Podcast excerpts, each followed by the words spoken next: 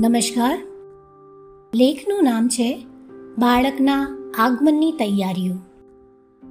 લેખકનું નામ છે doctor I કે વીજળીવાળા વાંચન વર્ષે અંજનાબેન શાહનું.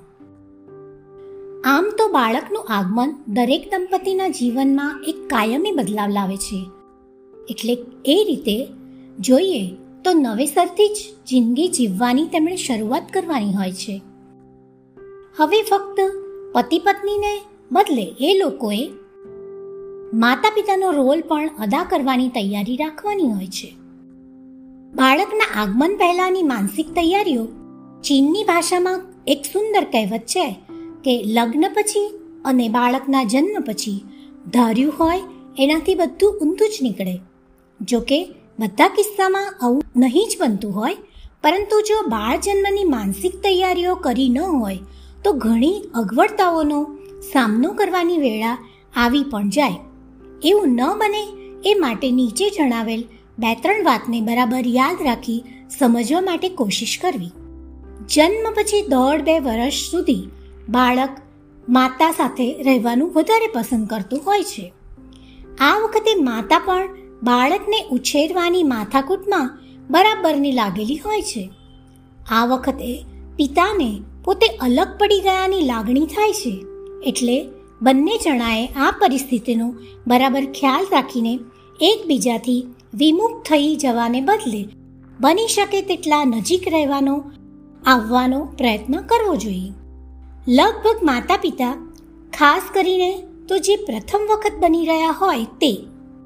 એવા સપનાઓ જોતા હોય છે કે પોતાનું બાળક પણ ટીવીની જાહેરાતોમાં દેખાડતા બાળકોની માફક હસ્યા કરશે અને હાથ પગ હલાવશે.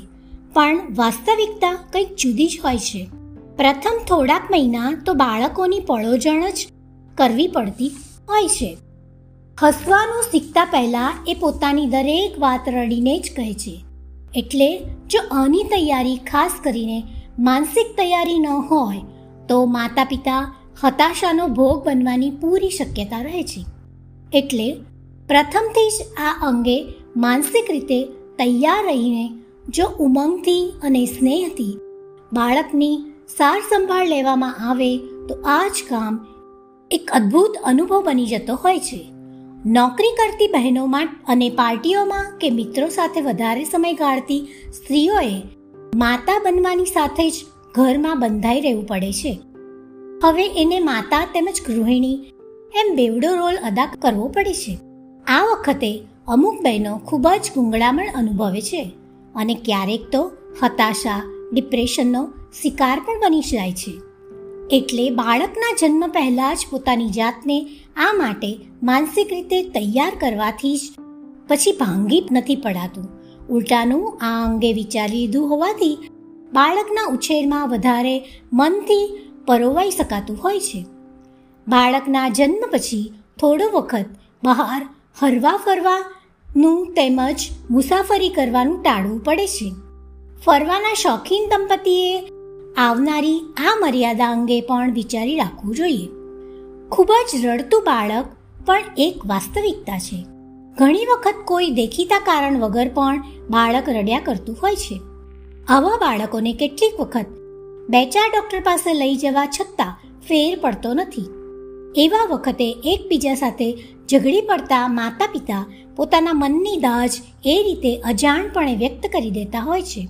એવું ન થાય તે માટે પ્રથમથી જ કોઈ સહૃદયી બાળ રોગ નિષ્ણાતની સલાહ લેવી, બાળકના જન્મ અગાઉ પણ બાળકોના ડૉક્ટરને મળી આ અંગેની માનસિક તૈયારી કરી શકાય.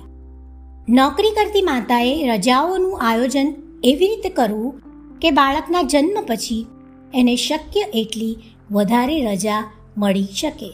અસ્તુ.